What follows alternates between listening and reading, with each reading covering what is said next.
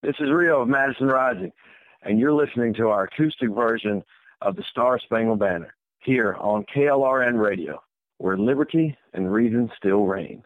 Oh, say, can you see by the dawn's early light what so proudly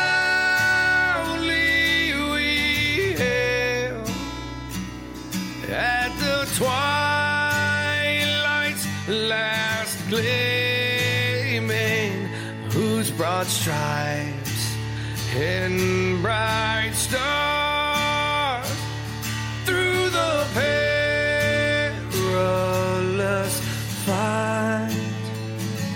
Oh, the ramparts we watched were so gallantly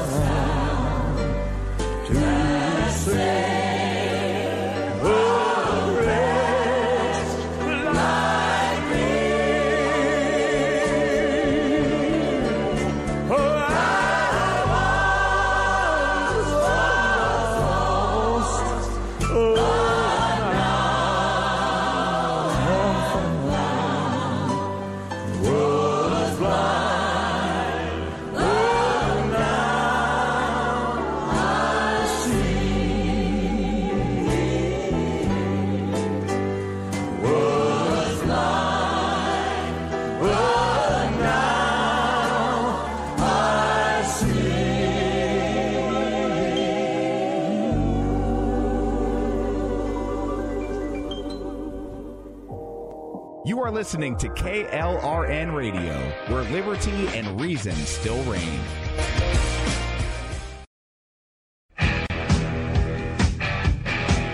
KLRN Radio has advertising rates available. We have rates to fit almost any budget. Contact us at advertising at klrnradio.com.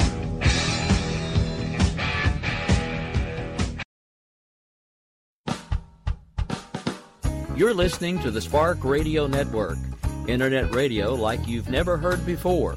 Innovation, creativity, and imagination are all said to begin with a spark. So fasten your seatbelt and take the ride of your life and listen for the spark. God's Pure Word of Faith with Richard Harden can now be heard Monday through Friday mornings at 7 a.m. Central, 8 Eastern, and on Saturday and Sunday mornings at 6 a.m. Central, 7 Eastern. Join him and let's turn our country back to God. It only takes a spark to start a forest fire. Let's get on fire for the Lord. Right here on KLRN Radio and the Spark Radio Network.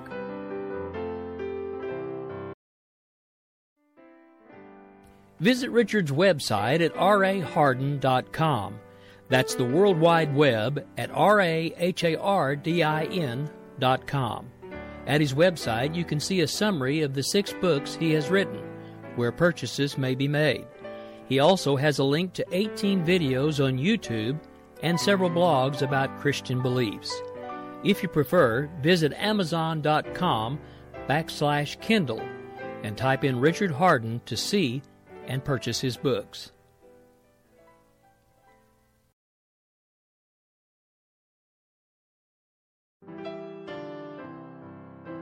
You're listening to God's Pure Word of Faith with Richard Harden.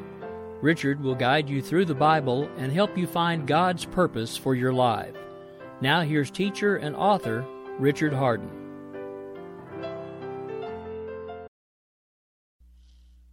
Welcome to God's Pure Word of Faith. I'm Richard Harden, and again, I want to thank the Lord and the management of KLRN Radio for this great opportunity to share God's Word with you today. But I want to finish up God's great and precious promises and try to do a good job on it this morning because it's one of the most important messages. We are linked with God through His promises. He promises that if we call out to Him for salvation, humble our hearts, you know, and uh, turn to Him and repent from our sins and, and invite Him to come into our heart, ask Him to forgive us of our sins, He's promised that He will hear and answer us and do that. And that then is how then that we become a child of God is through his promise of salvation to us if we meet the conditions. And the only condition is is just our heart crying out to God and wanting him in us. See, we're born as a baby here on earth without any spirit of God in our hearts. Now, as we start growing up, he starts teaching us. And in Romans chapter 1 verse uh, 20 it says that we're all without excuse because he brings us to that knowledge of him and we've got to respond positively to it. He's teaching us about himself, and as he teaches us that we're sinners, well, we have to respond positively. That yes, Lord, I recognize I'm a sinner, and I want to get rid of that sin. But what do I do? And then he teaches us that Jesus is the answer. That we turn to Him and humble ourselves and um, ask forgiveness of our sin. And he teaches how Jesus is the answer because he died on the cross for us, that perfect walk of faith to and uh, sprinkling his blood on the cross to meet all those requirements of the sacrifices of the Old Testament for forgiveness of sin. But then he does even more because since Jesus was then resurrected three days later, we get the forgiveness, we get the cleansing from the sin too. The people of the Old Testament just received forgiveness. It covered their sins until the next time they offered sacrifices. Well, see, we get forgiveness of our sins, and His Spirit then comes in us, cleans our heart, creates in us a new heart, and then He lives in us, and we are then engrafted into the family of God as a child of God. Like Ezekiel 36, 26, a new heart also will give you, a new spirit will I put within you. I'll take away the stony heart out of your flesh, and I'll give you a heart of flesh, and I'll put my spirit in you. See, we get so much more than the people of the Old Testament did. They got forgiveness. Well, we get forgiveness too. But they had to just go, you know, certain times to offer sacrifices to get that forgiveness. You can get forgiveness right now as you listen to me. You can call out to the Lord and ask Him to forgive your sins. Invite the Spirit of Christ to come into your heart, and He will right there as you're listening. See, we don't have to wait for a certain time of the year to do it. Jesus, our eternal sacrifice, we can turn to Him any time. You know, that He's standing waiting for us, you know, to turn. And He's ready to forgive anytime we turn to Him with a repentant heart. Know, one of the requirements is like in Jeremiah 29 13, Deuteronomy, said, we, uh, You shall seek me and find me when you search for me with all your heart. It's got to be a wholehearted commitment and a wholehearted desire to turn from sin, turn to Him. Now, that is a promise in the scriptures for people without Christ in their heart. Now, once we receive Christ in our heart and we become a child of God, all the other promises in the Bible are opened up to us. Promises for health, promises for, you know, Him taking care of us. I, I almost hesitate to say the word prosperity because there's so much negativity with that and in the way some people preach prosperity, but but we are prosperous but it means more than just having money. It's prosperous. And like all day yesterday, I had so many things to do. Car broke down, all this stuff. Teach class last night, a, a math class in school, and get ready for. And and God just, I was so prosperous in getting the things done yesterday that I needed to do in such a timely manner that I couldn't I couldn't have done it myself. But the Lord helped me in that. He prospered my day for me to get the things done that I needed to do that that's prospering, you know, to be able to get those things out of the way and off your mind and, and satisfy the conditions successfully and everything. But there's so much to prosperity, you know, your health and everything. He's got so many promises for us for protection. Psalms 34 7, the angel of the Lord encamps around about them that fear him and delivers them. Well, you can just go on. There's hundreds of promises in there for protection. There's hundreds of promises for Him taking care of us. We turn to Him. In fact, there's a couple of promises that that's the only promise you need. John 15, 7, Jesus says, If ye abide in me and my words, His living words abide, if ye abide in me and my living words abide in you, ask what you will and it shall be done for you. So any problem, any concern you have, that one promise right there can take care of it. And that see so God's great and special promises are what link us to Him in our everyday, daily living for whatever our concerns and everything are. So it's so special. So I'm going to finish this up today. And if something happens, then I'm going to do it again Sunday. And if something happens, I'm going to keep doing it until we get this finished on God's great and special promises because God wanted so much for us to enjoy the benefits of Him. Well, I'm getting on jumping into the message. Everything He double sealed His promises. He He stated His promises, and then He wants so much for us to enjoy them. He made a covenant that He wouldn't break His promise. Said He didn't need to do that because just stating His promises, you know, He He can't lie. So He didn't need to do that, but He did because He wants us to say He really means that He's got these promises for us, and He wants us to enjoy the benefits of walking with Him and being His children, because we're supposed to be the light of the world. Just like in the Old Testament, the Jews were supposed to be. They were supposed to be God's holy people, everything as an example of the world. Psalm 67, David says, uh, God be merciful to us and your face to shine upon us. And he says, That thy way may be known on earth, thy saving health among all the nations. See, God was blessing his people that they could be an example to the world. And also, when uh, Solomon and God dedicated a new temple, all those special promises, the Jews and everything, if they would come before the temple, humble themselves and pray, he'd hear and deliver them from anything, whether it be pestilence, famine. Even if he was punishing them, he said he'd quit punishing them. Stuff like this, if they would just turn to him. But in all those promises, there's a verse in there that says, and to any person from the farthest ends of the earth, regardless of, you know, which country they come from, regardless of who they are, if they will come before the temple, humble themselves, I will hear and answer them too. See, so the temple wasn't just to the Jews. It was to the, might say, the Jews first, because they lived there. It was, you know, a part of their relationship between them and God. But the temple and the coming before the temple and humbling himself, the special promise was to everybody on earth. Now, to uh, have that continuity and everything for new listeners, I'm going to share a bunch of these scriptures that just show you how much God wants us to be in fellowship with Him through these great and special promises.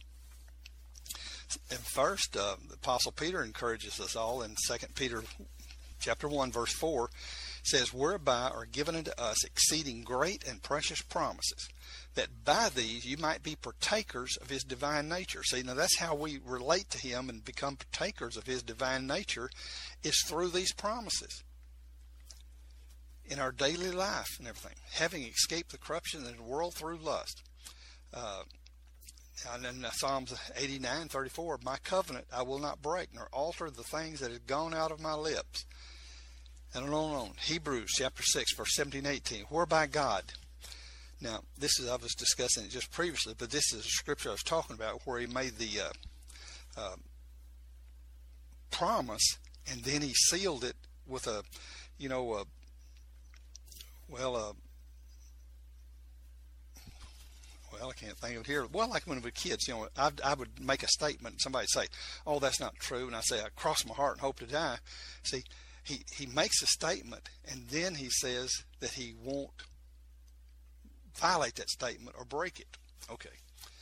Whereby God, willing more abundantly to show unto the heirs of promise the immutability of his counsel, confirmed it by an oath. That's the word I was missing a minute ago. He makes a statement, then he swears by an oath that he will keep it. That by two immutable things in which it was impossible for God to lie, we might have a strong consolation who have fled for refuge to lay hold upon the hope set before us.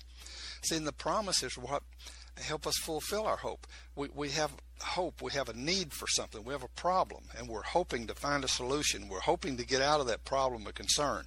Well, when we flee to refuge to God, then through His promises, He provides a victory for us. He provides a solution to us. So He double sealed His promises. And in Galatians 3:29, and if you be Christ, there's Christ in your heart, then are you Abraham's seed and heirs according to the promises. God is confirming his promises with an oath. And he wants us so much to experience them. In Hebrews 6.12 it says, and another encouragement here, that ye be not slothful or be not lazy, you know. Get your Bible out. Start looking through different versions, NIV, the King James, and different things, what they say. You know, find out what these promises are and then do whatever your part of it is to satisfy your you know the conditions for for you in the promise and then God will back it up and bless you to it I mean bless you with it okay that ye be not slothful or lazy but followers of them who through faith and patience inherit the promises and then we're encouraged again in Hebrews verses uh, chapter 4 verse 1 2 let us therefore fear so it's like if there's anything to fear, this is what we ought to fear. It says, Let us therefore fear, lest a promise being left of us of entering into his rest. See, because they don't just come to us automatically. They're available to us, but we have to accept and receive them by faith. Let us therefore fear a promise being left of entering into his rest, that any of you should seem to come short of it. For unto us was the gospel preached as well as unto them, but the word preached did not profit them, not being mixed with faith in them that heard it. Now, mixing it in faith is what we must do for the promises that God has left for us. And what that means then, faith comes by hearing, hearing by the Word of God. So He's left these promises. We need to hear those promises, hear His Word of promises. Then accept and receive them into our heart. Uh, just hearing God's Word does not um, impart faith to us. In uh, Psalms 119.9 it says, Wherewithal shall a young man cleanse his way? By taking heed to the promises. And in the Romans 10:17 where it says faith comes by hearing, and that hearing is also the root word heed. So it's not just hearing with your head, you know, intellectual knowledge, but it's hearing and heeding and receiving his word, his promises into your heart. Now, that's not too easy to do in a way because they're so great you know, like the one I've quoted earlier, you know, John 15, 7, if ye abide in me and my words abide in you, ask what you will and it shall be done to you. That is such a great promise. It's hard to receive that. Like the, one of the men in the New Testament, when Jesus was talking to him, he said, Lord, I believe. I know that your word, I believe you. Help thou my unbelief.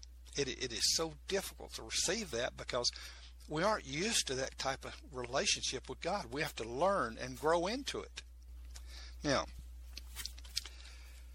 he says his promises do not profit us unless we mix them in faith. And he will even help us at that. Like that man cried out, help thou my unbelief. You know, uh, he'll help us too.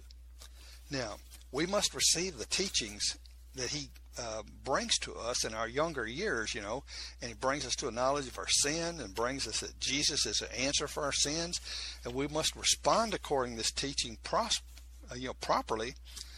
But in responding to it, it's not just responding in agreement intellectually and say, yes, I believe God is real and I believe that Jesus, you know, was God's son. I, for 20 something years in church like that as a young boy and then growing up, I believed that and everything. But I had never responded properly to it. And this is how you respond properly is Romans 10, 9 through 10, 13 that if thou shalt confess with thy mouth the Lord Jesus and believe in thine heart that God hath raised him from the dead, thou shalt be saved. For with the heart man believeth in righteousness, with the mouth confession is made unto salvation. For, for whosoever shall call upon the name of the Lord shall be saved.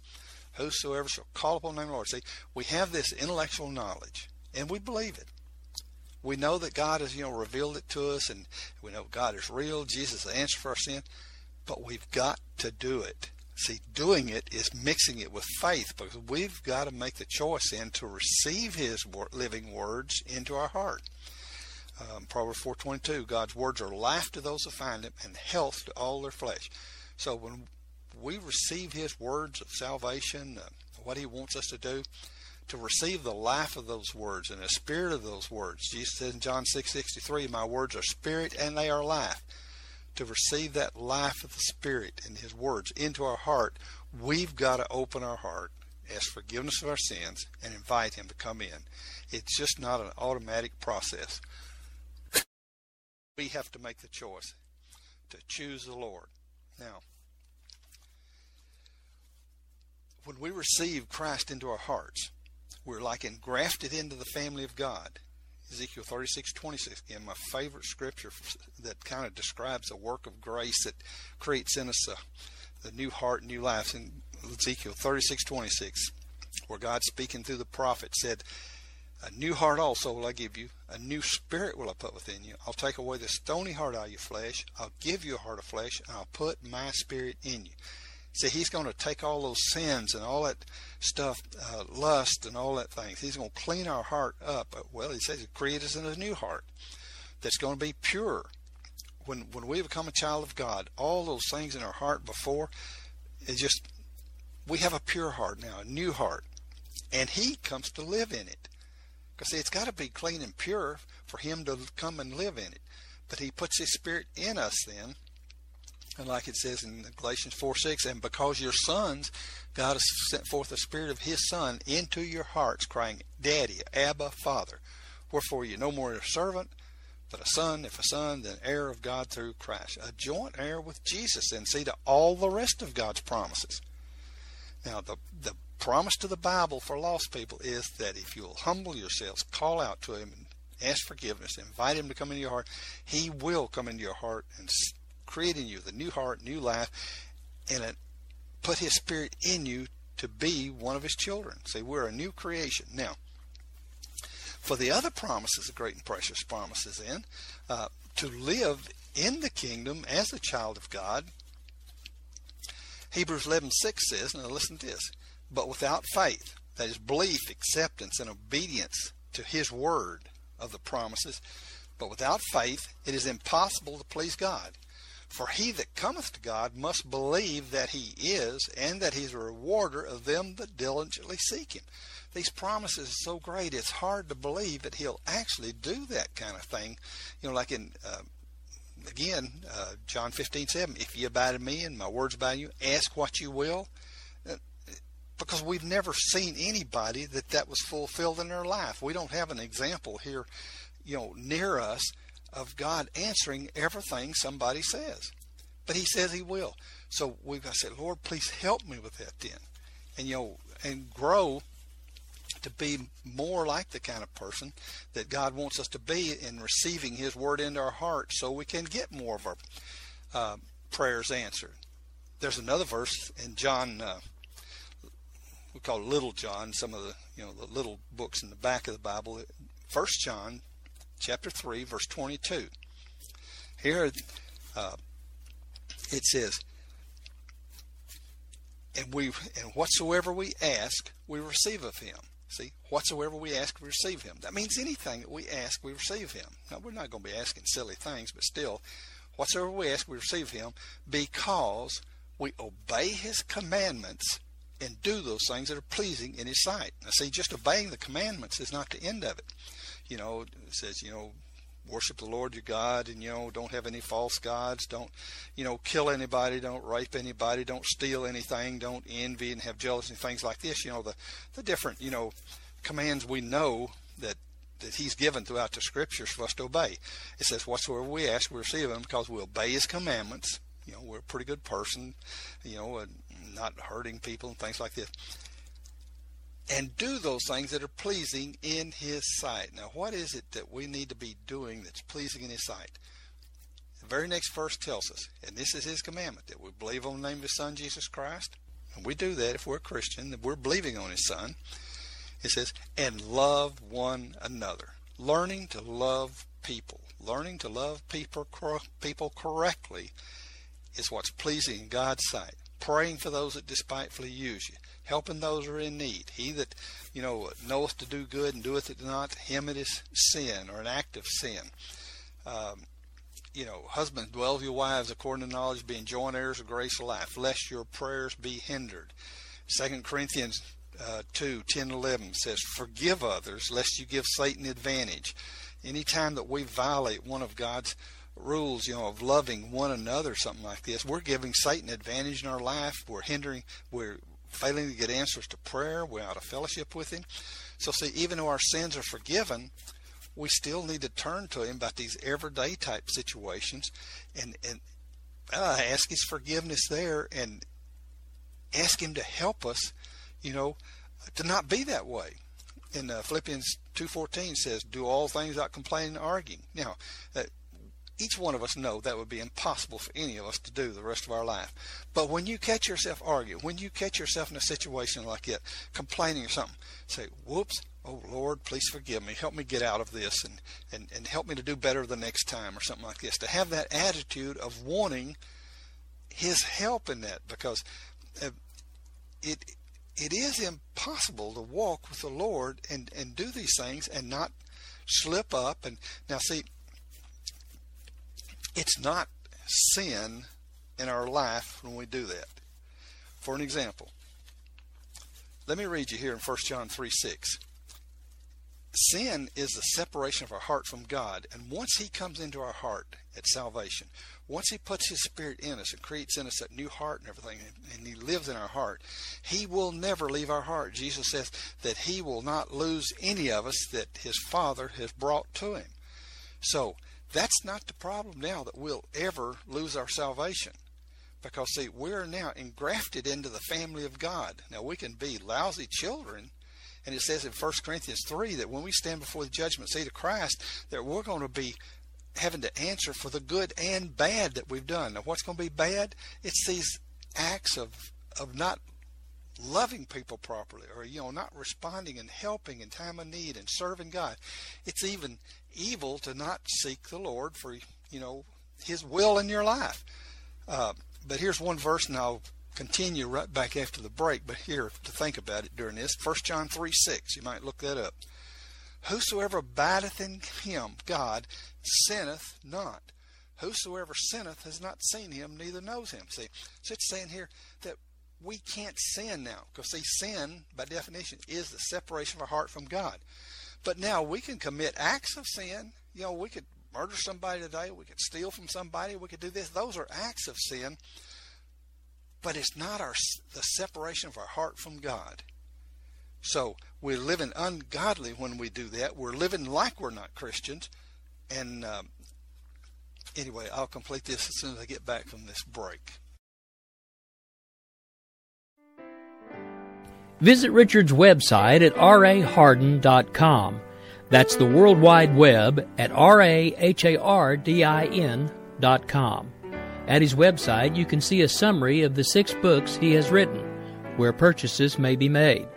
He also has a link to 18 videos on YouTube and several blogs about Christian beliefs. If you prefer, visit amazon.com backslash Kindle and type in Richard Harden to see and purchase his books. Each of my programs are being saved so that you can listen to them at any time. There's just four simple steps to find the past programs. Go to www.spreaker.com. That's S P R E A K E R.com. Enter my name, Richard Harden, in the search box in the top center of the home page. Click on the brown icon, which has the Bible, two candlesticks, and a cross in the background. A list of my programs will come up.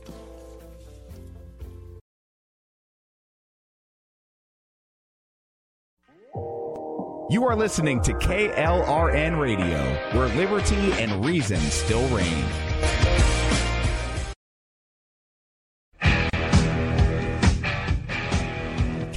KLRN Radio has advertising rates available. We have rates to fit almost any budget. Contact us at advertising at klrnradio.com.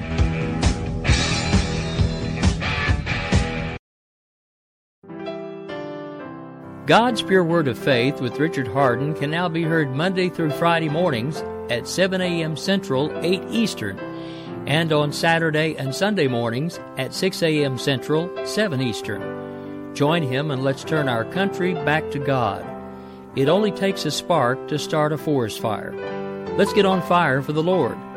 Right here on KLRN Radio and the Spark Radio Network.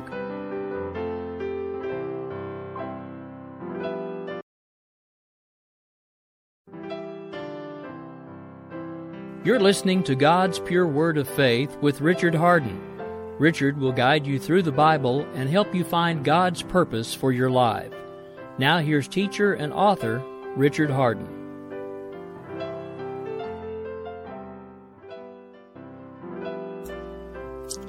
Welcome back. I was just discussing with you about sin.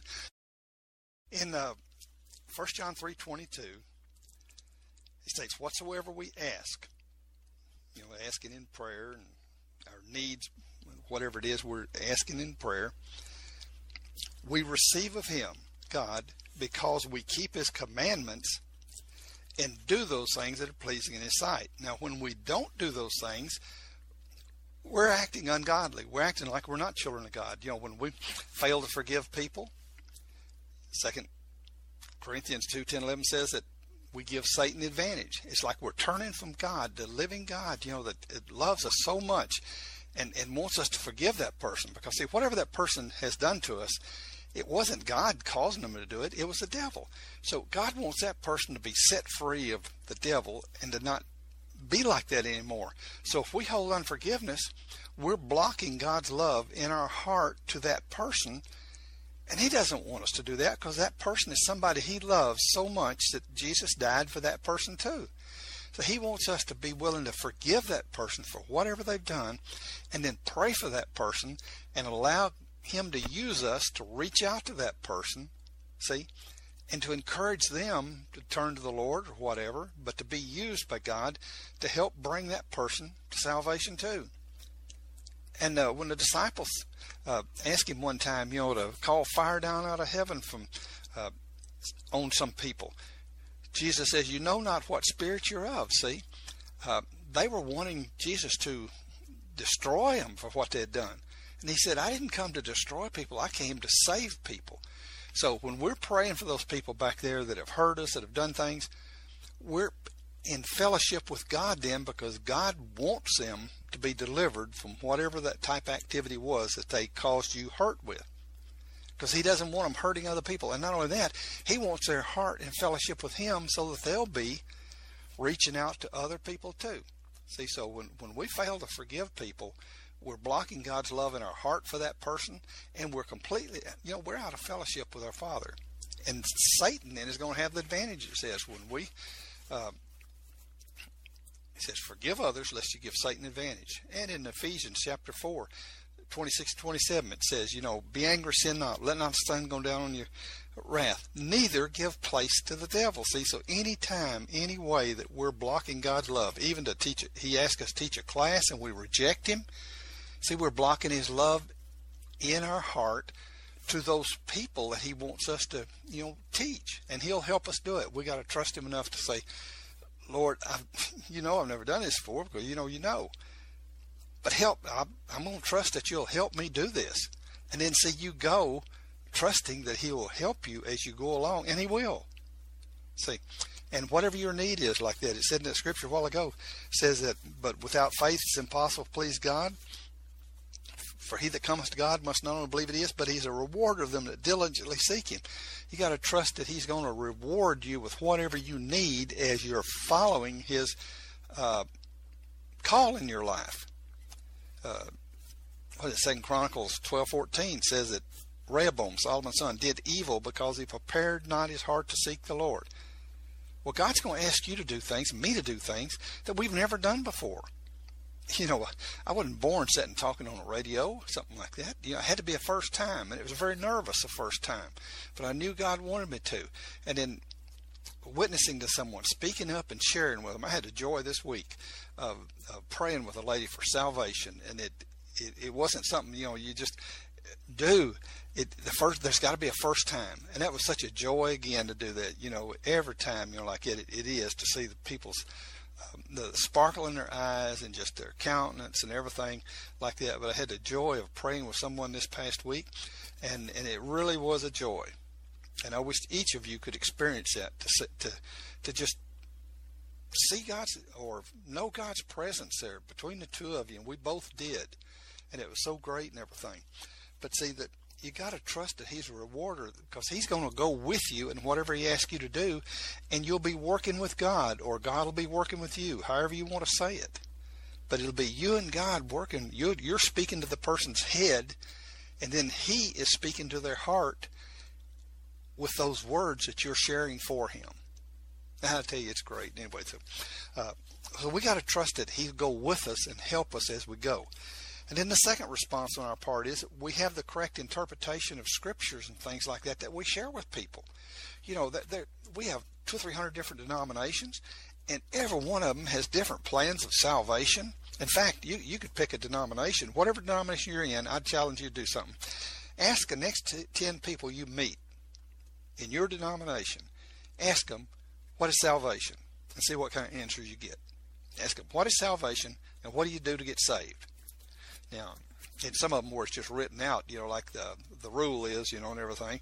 Uh, you might get a sim, very similar answer, but I've done it in Bible studies for, and you'd be amazed with with a group of people that is, you know, like primarily Baptist, Methodist, or uh, Nazarene, or whatever like that. There's just so many different interpretations there, but we've got to have the correct interpretation if we're going to be pleasing to God. You've got to seek for God's pure word because Proverbs 35 and 6, chapter 30, verse 5 and 6 says, Every word of God is pure, a shield and put their trust in me. Add thou not to it, lest he reprove thee and thou be made a liar. Because see, he won't back up what we share then if we're not sharing the truth. And now, I was talking about sin right before we left. Uh, I don't want to leave that hanging like that because I've got back on the promises here. Uh, when we are you know, doing these things that where it says, He that doeth do good and knoweth it not to him it is sin. Sin is separation of the heart from God. And our hearts will never be separated from God once He comes in and creates in us that new heart and puts His Spirit in us. My eternal life started in 1974. The Spirit of Christ been in my heart since then, and He always will be. Now, what it means that uh, Jesus took away our sins, Jesus had the fullness of grace in him, or fullness of the work of the Spirit of Christ in him. Christ in him, uh, he was full of the Spirit. Now, on the cross, oh, right before he died, he cried out, My God, my God, why hast thou forsaken me? The Spirit of God, the Spirit of Christ, or however you want to say it, the Holy Spirit, left his heart and left him on the cross alone, the man Jesus dying for our sins and taking our sins away. He took that separation of his heart from God for us. Now, he had never, his, his heart had never been separated from God because from the time the angel spoke to Mary and she received those living words of God from the angel to her, and she conceived then by the, you know, the spirit of those words, Christ, God in her, you know, um, Jesus had the Spirit of God in him from that time, from his, you know, con, her conception, everything, all the way up to the cross there when he was on the cross. Now, he fulfilled then, you know, in the Old Testament, they had two uh, animals. They would cast lots, and God picked the one for the sacrifice. The one for the sacrifice then was killed, his blood sprinkled seven times before the altar seat of God.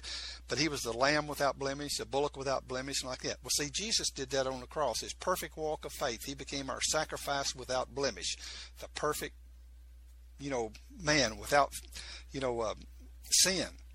Then, when he was on the cross in, they sprinkled his blood seven times. Two times for his feet, two for his hands, the uh, thorns on his, uh, the thorn of crowns, you know, crown of thorns on his head, you know, the bleeding from that. Um, they plucked his beard and the stripes on his back. Seven ways on his physical body he was bleeding and shedding his blood before the mercy of God. Because God could have struck any of them down if he'd have wanted to. But but he met those sacrificial requirements. But then that other uh, animal that they had brought, and they cast lots, and one was the sacrifice, you know, was killed. The one that wasn't killed during the sacrifice was our, the scapegoat. The priest would pray the sins of the people onto that uh, scapegoat and lead them off in the wilderness. Well, Jesus did that in taking our separation from God. See, because we're all born with no Spirit of God in us, we're in total sin. Then, when we receive His Spirit into us and He creates in us a new heart, new life, we don't have that separation of our heart anymore. We have God in us. The new heart, the clean heart, the pure heart, and God comes to live in us then. Well, Jesus took that separation for us on the cross when the Spirit of Christ, the Spirit of God, left his heart right before he died, and he cried out, My God, my God, why hast thou forsaken me? That was when the man, Jesus, was left alone on the cross to die for our sins. He was our scapegoat. He took that separation of his heart from God, and he had never known that before. And he said he cried out with agony. No wonder, because he, he didn't know what it was like to be without the spirit of his Father in his heart he and his father were one. You know, he he walked and did that perfect walk of faith and everything, walking with his father, and now he's separated. And said, "Oh my God, my God, why hast thou forsaken me?" Well, see, that's when he took our sin. We don't ever have to go through that separation now. Once Christ comes to live in our heart, it's for eternity. We have eternal life when Christ comes in, creates in us a new heart, a new life, and lives in us. Now, listen to this verse here. I read you 1 John 3 6. Whosoever abideth in him, abideth in God, sinneth not. Whosoever sinneth has not seen him, neither known him. See, if, if you haven't received him into your heart, you haven't seen him, you haven't known him spiritually in your heart. Once he comes in, it says, sinneth not. Listen to 1 John 3 9 now. Make it a little clearer. Whosoever is born of God does not commit sin. See, we can't commit sin we can't separate our heart from God anymore. And that's what sin is separation of heart from God. We can't undo our heart that Jesus created for us and made, you know, and put His Spirit in us. And He won't do it because He promised in the Scripture He'll never lose any of those that His Father has brought to Him. Now, read the whole thing now. 1 John 3 9. Whosoever is born of God does not commit sin. For his seed, for God's seed Christ is the seed of God. Read Galatians chapter 3. The, the, the seed of Abraham. He said not unto seeds as of many, but to his seed of one, which is Christ. Christ, the living word of God. His seed remaineth in him, and he cannot sin, because he is born of God. See, you can't sin even if you want to. Now, you can commit acts of sin, and you can live ungodly, like David called out to Abner said, "Oh Abner, Abner, why dost thou die as a fool?" In the Old Testament, fools were the people that said there's no God, and they're the same today. But anyway, uh, because Abner stepped outside of the city of refuge, and then the next blood kin of a guy he had killed killed Abner. And David was saying, Why do you die as a fool? You know, you act like there's no God. You stepped outside the city of refuge, violated God's law. Because the law was that if you had accidentally killed somebody or something like that, you're supposed to stay in the city of refuge until the high priest died that was a high priest when you entered the city of refuge. Other than that, if anybody caught you outside of the city of refuge, they could kill you, and there wouldn't be any punishment for them. And Joab killed Abner. And David said, Abner, Abner, why diest thou as a fool? We have so many Christians living like that, living ungodly, as if there's no God. You know, uh, failing to forgive people, uh, cursing those that, you know, despitefully use you rather than praying for them. You know, like this you know, uh, husbands, dwell your wives according to knowledge, being joint heirs of grace life, lest your prayers be hindered. Husbands and wives fussing and fighting, and you know, and that and that extends to children too. You know, the way you're related with your children, the way you're related with your neighbors, and everything like this. But you cannot sin. But you can act like it. You can commit acts of sin, which are just as serious in our lives because they they kill our testimony and and we're not the kind of people God wants to be wants us to be to you know share with others. But listen to First John three nine again. Now I'll get off of this, but whosoever is born of God does not commit sin, because you can't separate your heart from God. Jesus is the one that sealed you. You're sealed with the promise of the Spirit, the Holy Spirit, Spirit of Christ in your heart. For his seed, God's seed remains in you, you cannot sin because you are born of God. Now, uh, but you can sure act like you're a sinner and you can commit acts of sin.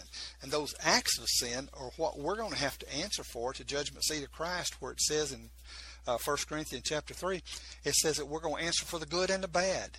See, because all of our unforgiven, I mean, all of our forgiven sins are going to be erased. God's promised He'll forgive and forget says for his own purpose he'll forgive and forget our sins. He don't even want to remember. He don't he wants to talk about you know our fellowship with him and our love and things like this. Uh, he thinks about us for prosperity. He thinks about us for health and for our good. Now but the bad that's going to be there is like Rehoboam. He did evil because he failed to seek the Lord. We all have a holy calling. First let's see Second Timothy 1 9 says God has saved us and called us to a holy calling not according to how much God loves you, how much God loves me. Each one of you listening right now, you have a special holy calling in God's eyes, and if you didn't know that, set yourself right now to seeking it. Because it'll be a sin, active sin, if you don't. Now, see, it won't keep you out of heaven, but you'll have to answer for it when you stand before Jesus for not seeking His holy calling. He's got something so special for each one of us, and if you feel unfulfilled in your life now, that's a big reason for it because all of our hearts are created alike with a void that only He can fulfill when we're going down His path toward our holy calling. See, He can't let you be fulfilled if you're going out here to be a rap star or a, a boxer or a football player or something like this. That's not His will for you. Now, He may call some people to do that, and it be His will. But you've got to know you're seeking His holy calling. The nine years I lived in that children's home, nine and a half years, going to church every day, the doors open like that. I look back now, I didn't have one adult, I didn't have one person ask me had I prayed about God's calling for my life. They said, "What you gonna do when you get out here?" And most of you all I want to do is be a pilot. I said, "I'm Air Force and be a pilot." Well, that's great. That's great. And so like, but of all the adults and all those people, it looked like one of them somewhere would have accidentally asked me, "Have you prayed for God's will in your life?" You know, and and it didn't happen to any of them out there. You know, like it, it, it was just the God's will. Supposedly, is just going to church and you know, going to church and going to church. But that's not the way it is. We need to each seek our holy calling. If you haven't encouraged your children to seek God's holy calling for them, start telling them now. Start telling them how special they are in God's eyes and that He wants a personal relationship with them. And you help them get into a personal relationship with God, and when they go off to college, they're not going to separate from that personal relationship. But if you just teach them, go to church, go to church, you know, carry your Bible, go to church, do this and do that, would they go to, you know, what good is it?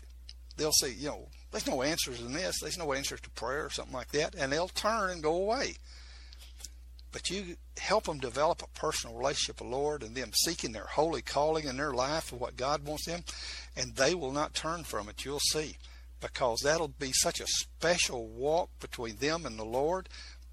Who would want to turn from it? You know, having that joy in your heart of knowing that you know. Um, well, you can't really live until you're prepared to die.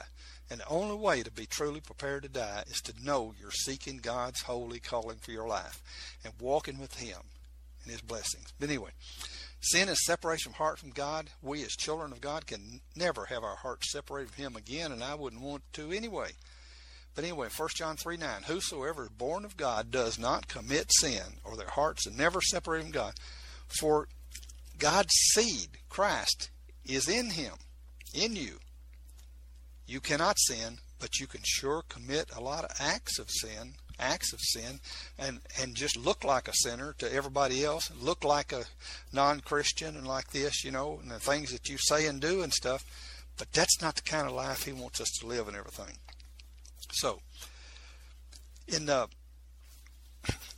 he wants to have that fellowship, and you know all those holy promises that he gave, the special um, promises are so great that he double sealed them for us. And he says, don't be lazy and fail to miss any of them. Seek God's word for his holy calling. Like Matthew 7 11, he said, If ye then being evil, he was talking to those people there now, and not talking to us as his children, because we don't have evil hearts now. We have a heart with Spirit of God, Spirit of Christ in our heart. But he was talking to those people in that day, and he said, If ye then being evil know how to give good gifts to your children, how much more shall your heavenly Father give the Holy Spirit and good things to those that ask him? See? Now, the fact that we don't see that happening to a lot of people doesn't mean that this is not true, not a true promise what Jesus is talking about. It's just that we need to start seeking him with all our heart, seeking him for his service. You know, in um, what was Jonah? When uh, Jonah was in the belly of that large fish, he was running from God, didn't want to do what God wanted him to do, but God then, uh, you know, got him stopped, turned around, and he was in a large fish. Jonah in there rededicated his life to the Lord, but he didn't ask for deliverance. he he didn't ask for deliverance from the fish or anything, but he did rededicate his life to the Lord. Listen to his prayer in Jonah 2, verses 9 to 10. Uh, now, he didn't want to go to those people because he didn't like them, but he was going to go because God, you know, kind of straightened him up and headed him that way and everything. But anyway, Jonah 2 9. But I will sacrifice unto thee. Now he's in the belly of this large fish. We say whale sometimes, but it was just a large fish that God had prepared for him to keep him from drowning and everything. He says, But I will sacrifice unto thee with a voice of thanksgiving. Now, sometimes we have to just thank the Lord in going through sometimes when, when we don't really feel like it, but we know that God's going to get us through and He's going to take care of whatever this is. And we start offering what we call a sacrifice of praise. Because of, you know, it, it, it just might not seem like the thing to be doing right then, you know. Okay, but anyway, but I will sacrifice unto thee with a voice of thanksgiving. I will pay that that I have vowed. Salvation is of the Lord. And the Lord spake unto the fish, and it vomited out Jonah upon the dry land.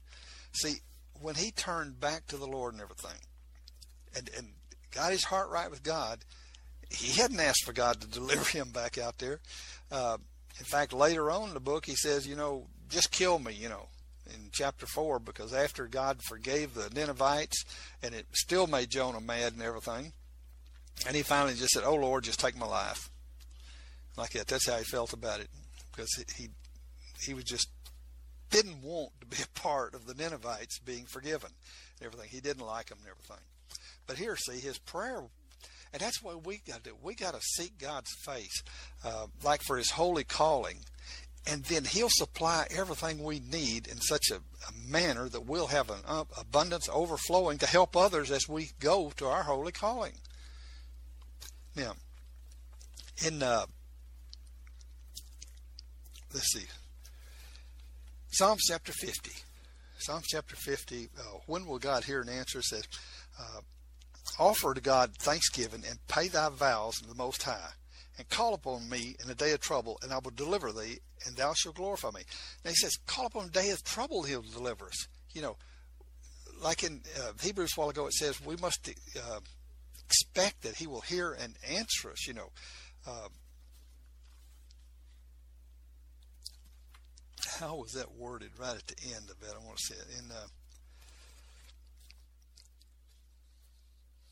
Hebrews chapter 6:11 where it says he that cometh to God must not only believe that he is but that he's a rewarder of those that diligently seek him that's right a rewarder we need to develop that relationship with God like it says here in Psalms 50 that we'll know that in the day of our trouble he'll hear and answer us uh, his hand's not short. It says in Psalms 59, 1 and 2, uh, Behold, the Lord's hand's not shortened, he cannot save. His ear heavy, he can't hear.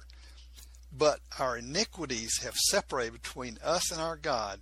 And now here it's talking to Old Testament people. It says, Your sins have hid his face from you. And see, uh, that's not for us Christians because, see, uh, we don't have the sin like I mentioned a while ago in there. We've committed acts of sin but we don't have our hearts separated from him and sin.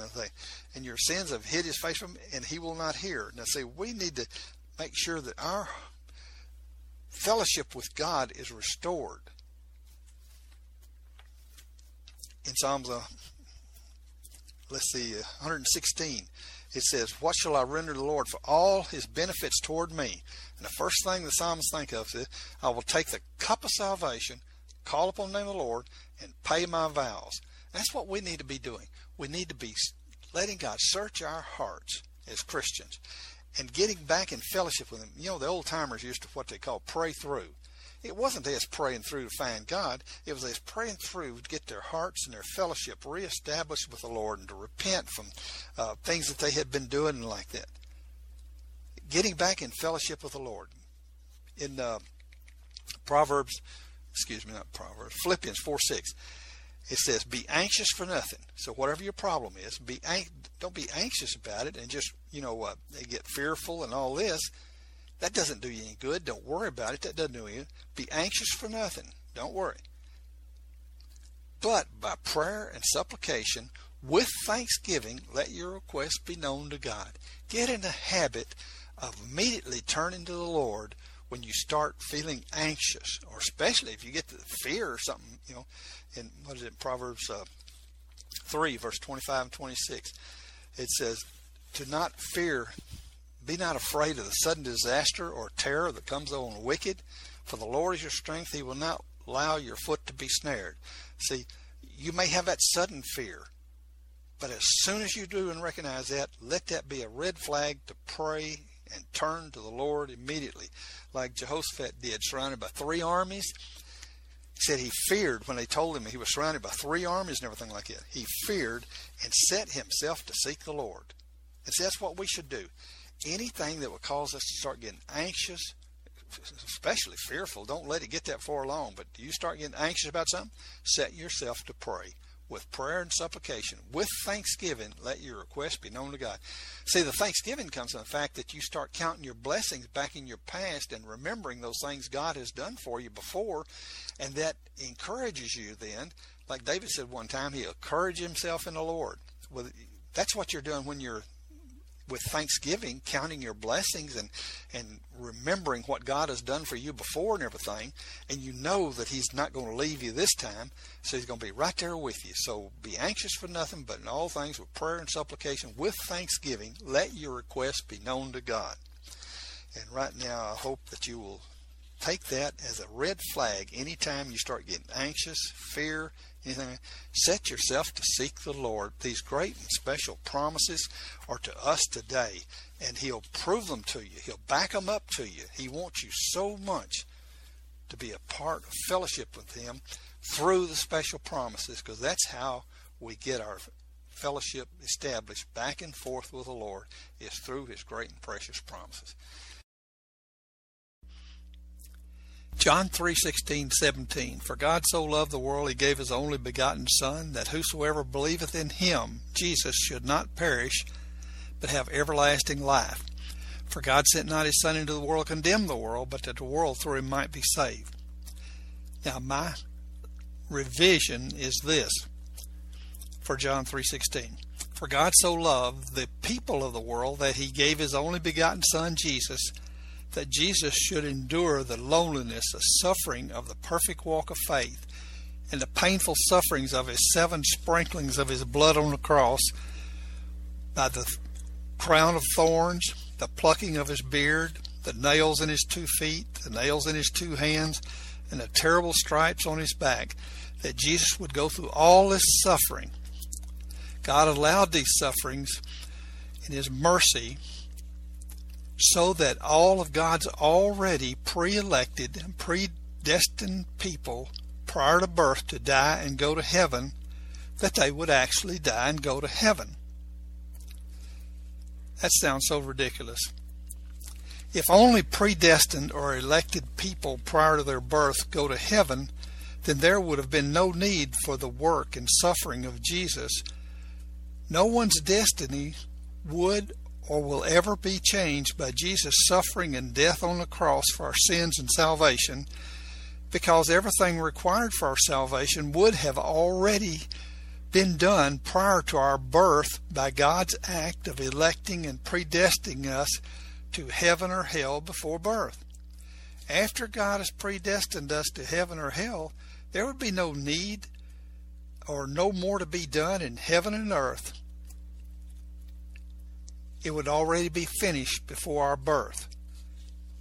So what's happening here is the devil hates Jesus so much that he's come up with this Calvinist, devilish, deceived theology that would have us think that we're predestined or elected prior to birth to go to heaven or hell, and that would make all the suffering and work of Jesus as our Savior totally unnecessary, totally worthless, and Jesus totally useless. For his life and death on the cross would not change anything prior to, you know, people dying and going to heaven or hell because it has already been done by God predestining and electing them to heaven or hell before we were born. See how ridiculous that is?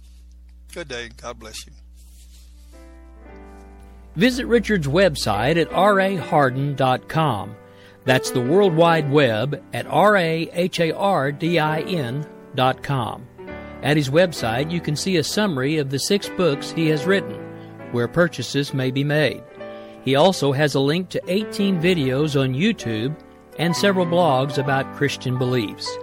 If you prefer, visit Amazon.com backslash Kindle and type in Richard Harden to see and purchase his books. You are listening to KLRN Radio, where liberty and reason still reign.